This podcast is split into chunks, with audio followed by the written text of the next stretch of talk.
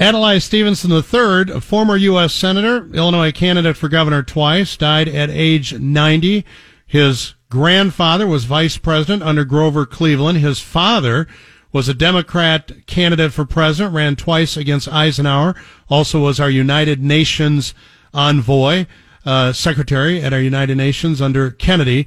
And uh, Adlai Stevenson III had a distinguished career himself. Here to discuss his life and legacy, a late addition to the show. We're awfully glad he could join us. Is our senior senator, U.S. Senator Dick Durbin.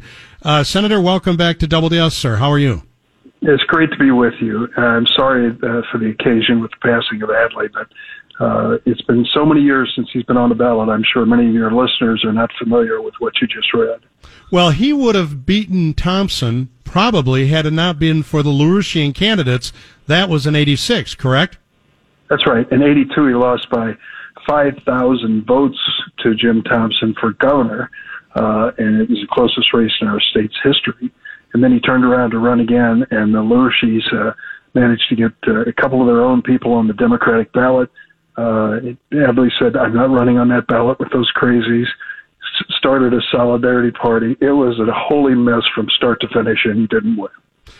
When you come from a family and a political dynasty like the Stevensons, you have an awful lot to live up to. Did he struggle with that through his life at all?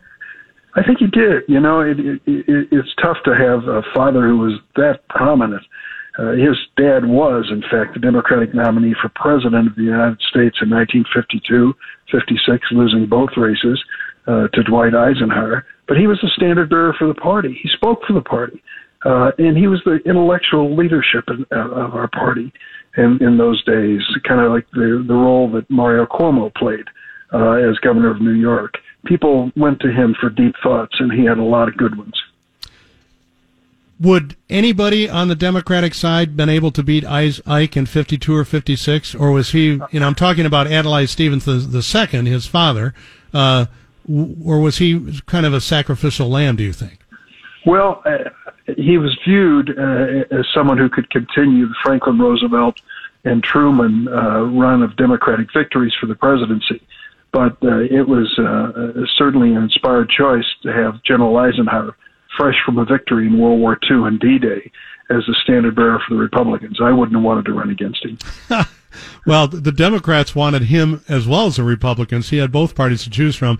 We're talking here with a U.S. Senator Dick Durbin of Illinois. Short on time, I know, but I just want to. We're talking about Adlai Stevenson III, who died yesterday in Chicago at age 90. Is this true, uh, best to your knowledge?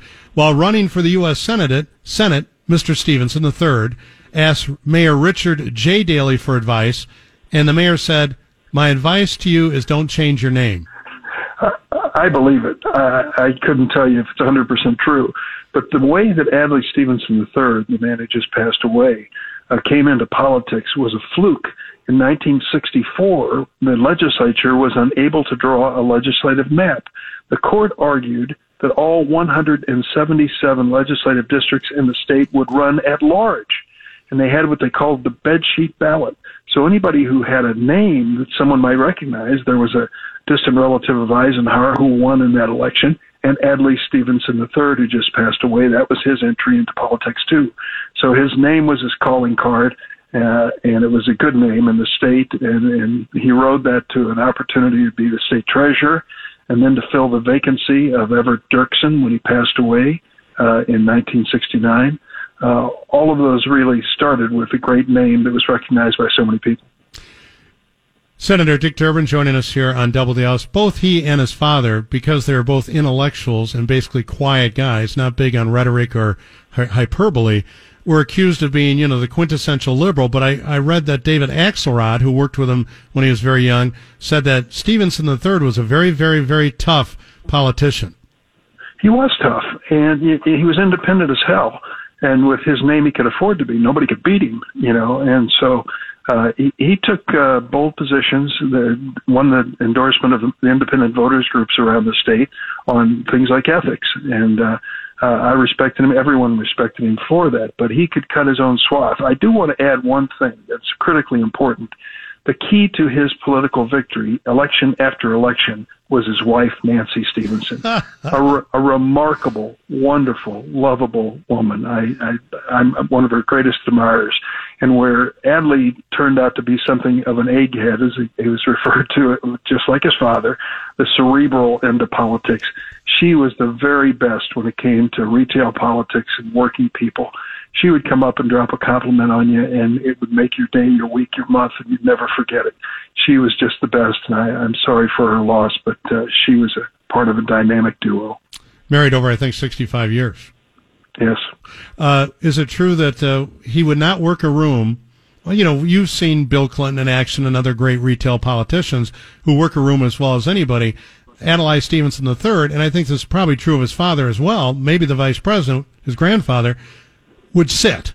Uh, so it was up to Adlai Stevenson's the third's wife, as the woman you just referenced, to work the room on his behalf. Is that true?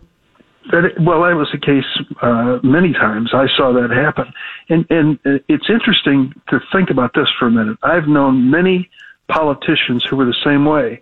They'd stand in the back of the room. They wouldn't shake a hand. I, I grew up in the traditional Paul Simon, just the opposite would shake hands and look into the eye of every voter in the room and try his damnedest to remember their names. And it really reflected not arrogance so much as shyness. There are many shy people in politics who are just not comfortable walking up to strangers and striking up a conversation.